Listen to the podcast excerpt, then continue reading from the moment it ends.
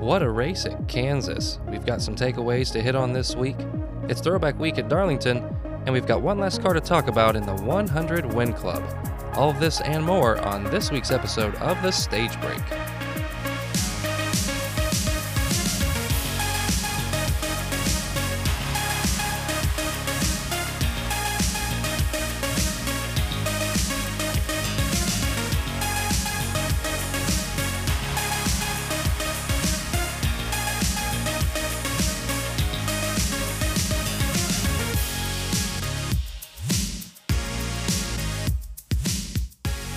Episode number nine is underway. My name is Josh, and I'd like to welcome you back to the stage break. If this is your first time listening, thank you so much for checking out the show. Hope you enjoy it. Let's uh, talk about this Kansas race, the Advent Health 400. Uh, in my opinion, a very entertaining race. It seemed to be kind of everything that you would hope for in a race. Had lots of action, had lots of aggression, lots of incidents, uh, storylines uh, just about everything you could think of, I think you would find in the, in the last week's race at Kansas. You had the aggression up front, which uh, was not intentional, but between uh, Kyle Larson in the five, Tyler Reddick in the 45. Uh, Tyler trying to fit into a tight spot, and um, Kyle Larson even said in an interview uh, you can find on social media that uh, he, he thought that he, he was part to blame for being in that kind of a situation. I think he said he had to lift a little bit in the turn and it kind of tightened up that spot even more. Uh, but still, it's, it's really aggressive racing right off the bat, and you can tell that these guys want to get into uh, a really good track position as quickly as they can. So you had that aggression right up front. It resulted in Kyle Larson getting spun, which we hate to see that happen. But the, the positive side is that his car didn't get tore up and he was able to still compete. And as you know, made his way back up through the field. But uh, the point is that you have this really aggressive racing right off the bat. Just as we anticipated, the restarts were amazing, three, four wide at times, which is uh, really, really exciting. And you, it's just kind of as as they cross the start finish line, you're looking to see who's going to dart to the outside or the inside of the cars in front of them. So that was exciting multiple three to four, sometimes five car battles for the lead. Normally, you'll see battles like that from like 10th on back. But we had this from uh, the, the leaders were battling. Uh, and you had, you know, just a number of cars. Now, it wasn't that way the entire race, but there were at points where there were a number of cars, not just two or three, but, you know, four or five plus that were duking it out, trying to to outdo the other guys around them, not just for you know tenth or fifth, but literally for the lead of the race. You had the last lap action between Kyle Larson and Denny Hamlin. A lot of conversation has been going on this week about that, just whether or not uh, that was necessary. Uh, you know, kind of my take on that is that's probably about as clean of aggressive racing as you can get. I don't think Denny Hamlin was trying to take out Kyle Larson there just really, really tight, tough racing. And uh, it's just, you're just right there. Last lap, the race is on the line. You're, you're going to give it everything you have. And I think what we saw was the step right before purposefully wrecking him. I think maybe Danny was just trying to put him into a position where uh, he had nowhere to go. And we kind of give Denny the advantage. Uh, you know, obviously he was trying to side draft him but he was so tight to Kyle Larson that there's no room for error. So if Kyle moved just a little bit or anything like that, uh, they're going to get in an incident, which is what happened. Uh, I think if the roles were reversed and Denny were in the lead and Kyle Larson were behind him in a better car, I think we would see a similar outcome with Kyle Larson doing something to put Denny into a position where he's uh, inevitably going to make a mistake or just eh, be put into a compromised situation where he literally cannot twitch without something happening. It's just, you know, the race is on the line. These guys want to win. They're going to go for it. So what happened, I have no problem with. But that last lap action was really, really cool to see. I know a lot of guys, even the drivers, were saying that they would love to have been able to kind of watch them come around turn three of four, race to the checkered. And, and, and that's true. There is that aspect of it. But at the end of the day, you've got to make choices and Uh, put yourself into the position that you think is going to help your race the most. And Denny Hamlin had an opportunity to do that coming out of turn two. So he wasn't going to wait till three and four to make a move. He was he was going to take advantage of the opportunity that he saw in front of him, and and which he did. So that was uh, that was good to see. And then you of course the post race fight uh, between Ross Chastain, Noah Gragson. If you didn't see that, if you just listened to the race or something, uh, and you, and you haven't seen that yet, you got to go check that out. I'm not a huge fan of the fights, but I know a lot of people are, and uh, it was it was uh, uh, it, during an interview. Uh, during a, with Kyle Larson, interview with Kyle Larson, it kind of got interrupted, and I guess he was near enough to notice that something was going on. So uh, he, he even paused uh, during his interview uh, for for for a moment there, and the guys in the booth were watching it too. So it, you know, it's, I, like I say, not not really my thing to see the fighting, but uh, a lot of people like it. I, I, guess it plays into the entertainment factor, um, no matter where you stand on that position. I heard this week saying that Kansas may be, or may may be becoming the new auto club, and, and that's kind of how it looked. You the tracks get it, kind of the comments that were surrounded that kind of a statement were the tracks getting wore out, which is allowing for more racing grooves. It's putting more of the race in the driver's hands because there's more tire wear. So you've got more of a uh, how how would you say it? So there, there's just more opportunity. There's more variety. You, you, you, more of the races in the driver's hands and how they take care of their car. There's there's more options, and so that's kind of how Auto Club was, and obviously it's getting uh, uh, redone. Something I don't, I don't even know if the final announcement's out yet, but obviously the you know sad thing of this year, the Auto Club isn't uh, going to be the way it is now next year. Uh, I guess they're thinking about maybe doing a short track or something. But this is uh, really close. You know, Auto Club's a two mile. This is a mile and a half, and you have the same kind of dynamics: multiple lanes, multiple options, three, four, five wide racing, running up against the wall when your tires wear out to get that optimum speed. Just kind of looks like Auto Club. So I th- I that's kind of how it appeared on Sunday, and apparently, uh, it, it gets better with time. So next time we're at Kansas, uh, it should be at least uh, to this level if not even better. And way to go to our pick, Denny Hamlin. We called that out last week, picked him as our guy that would win, and he did. And Toyotas were pretty dominant early on, and that's what a lot of analysts and even the guys in the booth were saying that uh, this was a Toyota race. Obviously, from last year, uh, both times was won by a 2311 race car uh, which are Toyotas, and so and Toyotas were dominant off the get go. It did shift, you know, down the line, down into the race where Chevy's gained some dominance and some strength, was able to compete with Toyota, some Ford a little bit too, but primarily uh, Chevy and Toyota. But obviously, it was a Toyota that came out with the victory at the end of the day.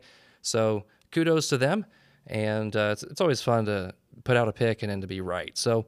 Um, you know, the chances of that are not too good. Uh, but uh, we had some uh, some reasons to pick him, and so and, you know eventually you get lucky. So I think that's maybe what happened there. Well, let's look ahead to this weekend's race, the Goodyear 400 at Darlington Raceway, throwback weekend. Really exciting uh, weekend to begin with. A lot of fun, a lot of excitement, the, the cool paint schemes. Uh, and in the race, too, is Darlington such a good track and very entertaining, very challenging track makes makes for some of the same things that we enjoyed about Kansas, you also enjoy about Darlington. Now, maybe not the same, you know, racetrack configuration, but as far as the drama and the storylines, I think we'll have the same kind of thing come out of Darlington as we potentially had at Kansas. So let's go over some of the race facts. What do we need to know about this race coming up on Sunday? I believe it's on FS1 at 3 o'clock in the afternoon. 293 laps. Stage one ends at lap 90. Stage two ends at lap 185. So you've got a 90 lap stage and a 95 lap stage. And then I didn't do this math beforehand. So what is that then? Uh, and then 108 laps. Yeah, 108 laps to wrap up the race. As far as tires, every team gets one practice set and then 11 sets uh, to use for qualifying and for the race. Uh, whatever set of tires they use for qualifying carries over to what they start on, and then they have 10 additional sets to use throughout the race. Fuel mileage, I don't have the exact numbers. They should get at least 65 laps, which means that uh, they they will need to make a pit stop for fuel every stage. However, that is not the reason that they're going to make a pit stop. This, you know, Darlington is extremely abrasive, uh, and so you're going to have tire fall off galore, and so you're going to see people pitting not for fuel but for tires. So I think that's going to play big into the strategy. I think probably, uh, for the most part, teams are going to pit, you know, split split the t- stages in half. So you know, stage one's a 90 lap run. Uh, they're going to pit around 45, lap 45. Stage two is a 95 lap run. and they're going to pit around uh, 150, something like that. I think I think ultimately you're trying to get your best average lap time, and so because tire fall off is so huge, uh, you're going to just try to optimize that. So have the fewest amount of laps on each set of tires, and the best way to do that is split that in half. You may have some people that try to short pit and uh, jump some people a little bit. Um, on iRacing, I've done that a time or two at Darlington, and it has uh, helped. Uh, sometimes you need cautions to help you with that. You know, you short pit, and uh, so you get a lot of track position up front. But if it goes green, you lose that. So sometimes a, a caution will help you be able to get the track position and then reset the field to where you don't lose it. Uh, but that's uh, you know that that's a gamble. It may or may not play out in your favor. But I think teams are primarily just going to split these stages in half. I don't think it's going to be a fuel run. I think it's going to be a tire run, and just to optimize those averages as best they can.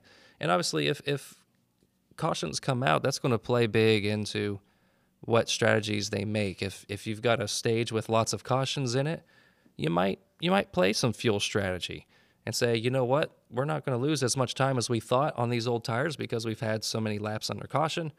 We're just going to run to the end of the stage and then we'll have an extra set at the end if we need it. Some teams might do that. Who knows?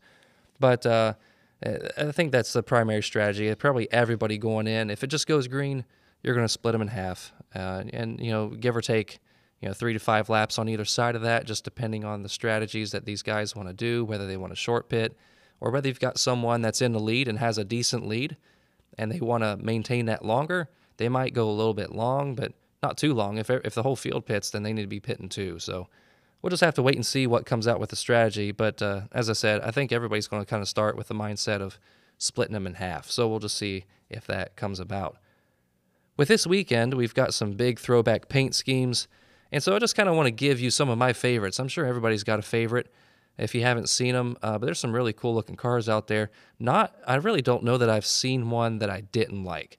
There's some that are maybe a little bit blander than some other ones, but that's kind of part of the throwback. You know, you didn't have these crazy, uh, elaborate paint schemes in the past. You had some pretty simple stuff, and sometimes the simple ones are the best looking ones. So I've got my top five here. Uh, first off, in numerical order here as we just go through, you've got the number one uh, Chevy Ross Chastain's car that's got the UPS and the Worldwide Express, I believe, on the side. It's a really good looking car, sharp sharp colors. You've got the number four Ford Mustang of Kevin Harvick in the Sunny Delight car, the really bright colors and a really good looking paint scheme, kind of a uh, you know a really bright throwback there. And then uh, the number six Ford Mustang Brad Keselowski's Castrol GTX paint scheme. This I don't know if this one's my favorite, but it's really close. Just the red, the green, the white. It just looks super sharp. Good looking car. Uh, I think this one would maybe tie the, the six car, and that'd be Joey Logano's 22 Ford Mustang. It's a red, white, and blue.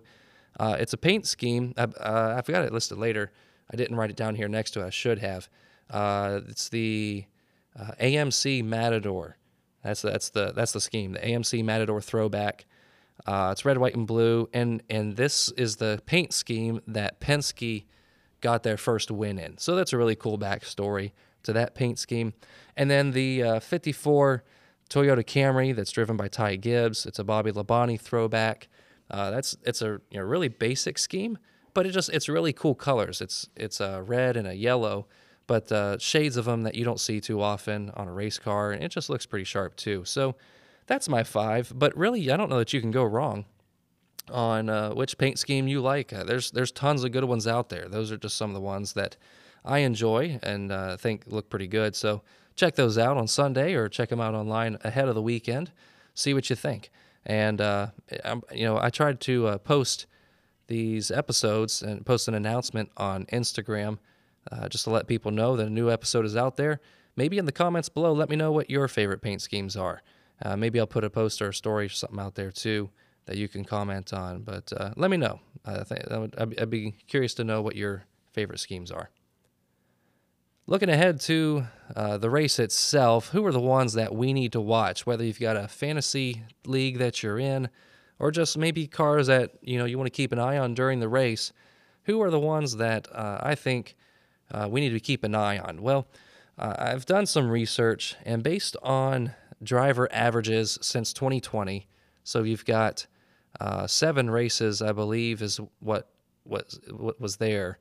Uh, and so I've got some information here based on two categories. One, it's best averages by finishing position, and then best averages by wins. So looking at the finishing positions, there's some uh, pretty impressive numbers here.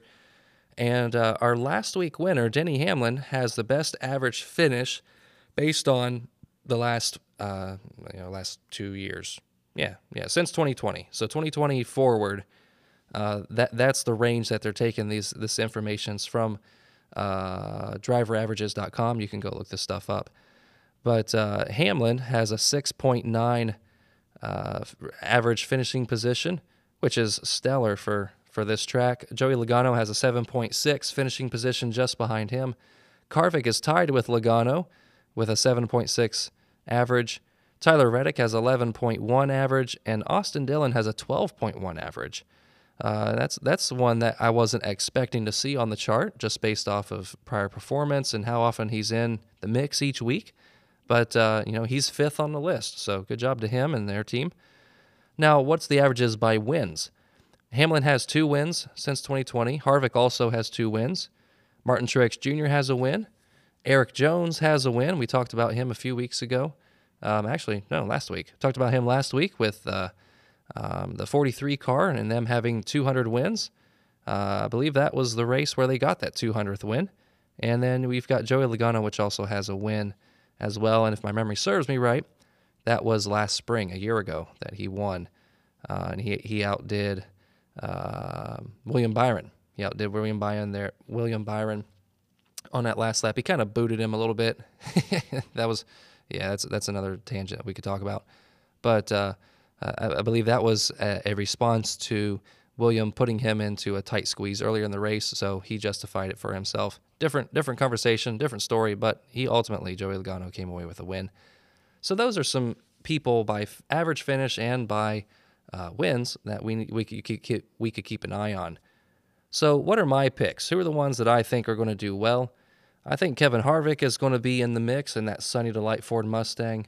Need to keep an eye on that four car, and especially with him, this being his last year, I think he's had a successful enough career that he's probably, you know, uh, content just to have a solid season. But you know, he's he's a driver. He wants wins, and he's motivated, and this is his, one of his last chances to do it. So. Uh, he's he's got this season to look forward to, and I think he's going to take advantage of every opportunity he can get. So keep Kevin Harvick in the mix. Also, last week's winner, Denny Hamlin. I mean, he's got two wins, tied with Harvick, and he's got the best average finish in the last since 2020. So I think you need to keep an eye on him and his Federal Express Camry. But here's my pick to win. You know, last week was Denny Hamlin. I'm not going to pick him back to back. I was really tempted to. But my pick to win is Joey Logano in that AMC Matador Ford Mustang. It's a good looking car. They know how to get around this track. He's he's uh, second in, by average finishing position to Hamlin, but not by much. Uh, you know, just less than less than a, a single position in that that average. So I think he's going to be a solid contender. Uh, some people are kind of knocking the Fords a little bit, just saying they're at a little bit of an aerodynamic disadvantage, as it seems. Maybe so. I don't know. But I, I think uh, you know Joey's smart. He knows how to get around the racetrack, and he's done it a few, few times before.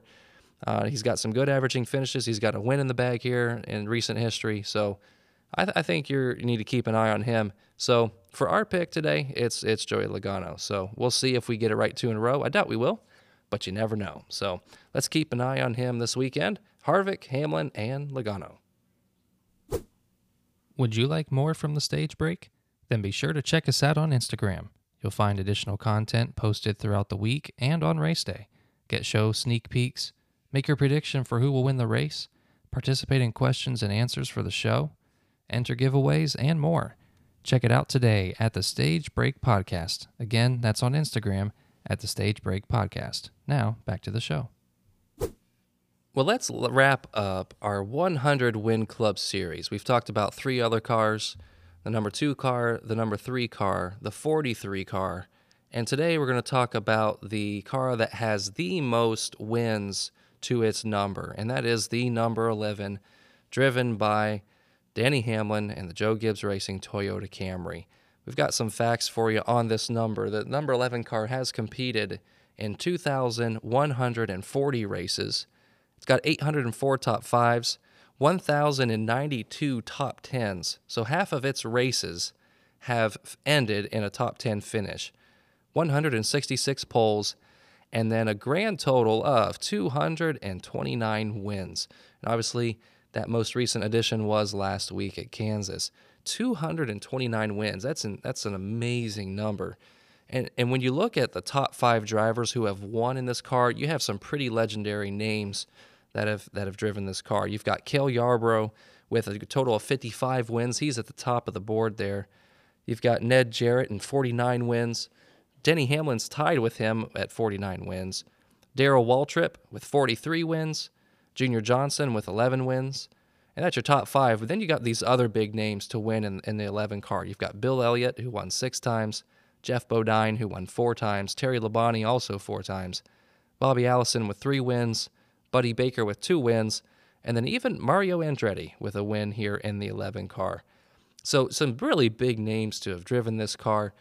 But uh, you just look at the success that they've had with the 11 car, and you know recently, obviously with Denny Hamlin, but even then just in the years past, that's amazing to have that many wins on a car number, and it's amazing to see the jump. Right, there's only four cars that have broken that 100 win mark, and not only has the 11 broken it, it's like doubled, more than doubled what the first two guys did. There's 101 wins both for the two and the three car, and then you know 43 car has 200 wins and now you've got the 11 car with 229. So that's that's a it's a really big jump between them. Uh, so just you know, good job to 11 car and and kind of an amazing history to uh, th- this this number and uh, all the different uh, you know big names in NASCAR that have driven this car uh, throughout the years. So some really cool history behind that.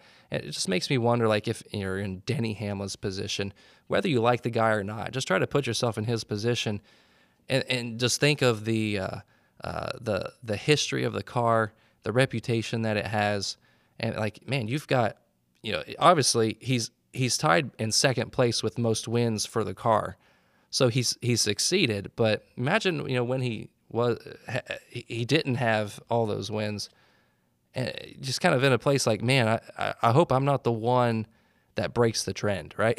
you want to you want to do well, you want to succeed, and uh, it's looking like he's done that. So good job to them and all that they do. Uh, holds the 11 car holds the all-time wins title by a solid margin. How long is it going to be before they add another? Well, who knows? Maybe this weekend. I think Denny, like we already talked about, he's got a solid chance to win the race. So uh, he could go back to back. Who knows? I honestly, I didn't talk about this before, but I'll talk about it now. Uh, if if we do have these green flag pit stops at Darlington, you, I think his team and ultimately his pit crew uh, are not as consistent not, and not as fast as some of the other t- pit crews are. So I think under green flag conditions, it, it, may not affect him as much, I guess, as maybe under caution when everyone comes in at the same time. But still, I think you know time is everything. It's it's so hard to get time back during a race. It's so easy to lose it. And I think that's maybe going to be their Achilles heel at this race. If you have green flag pit stops and they're just not nailing it, I think that's what's going to end up shooting themselves in the foot. But I could be wrong. Who knows? But, uh, anyways, that's the reason I'm kind of not picking him. I, I think he's capable. I'm just wondering if they're going to hit everything perfectly from start to finish, driving, spotting, pit crew, pit stops, all that. So uh, we'll just have to wait and find out. But all that to say, he has won before and may win again and go from 229 to 230. So we'll just have to wait and see. I want to give you a little sneak peek for what's coming up next week. We've got our 10th episode. 10, 10 episodes uh, is not a lot, but it is a little bit of a milestone for myself. And we've got a fun segment lined up next week for episode number, uh, episode number 10. So be sure to tune in next week as we break down the top 10 changes between a Gen 6 car and our Gen 7 Cup car that they're racing on today. There's lots of there's lots of differences that we can talk about about this next gen car. Uh, so tune in to hear what I think will make the top 10 list, the top 10 differences between Gen 6 and Gen 7 cars. I think it'll maybe help us better understand what's going on with these Gen 7 cars, some of the information you may have already heard before, but tune in to find out if there's maybe something that you didn't know about these next gen cars that might give us a little bit more insight into what these drivers are dealing with week in and week out on the racetrack. Thank you for listening to this week's episode of The Stage Break. Be sure to follow us on Instagram so that you don't miss a thing. And if you enjoyed the show, be sure to share it with someone else that you know. But I really appreciate you doing that. Have a great weekend, enjoy the race at Darlington, and we'll catch you at the next Stage Break.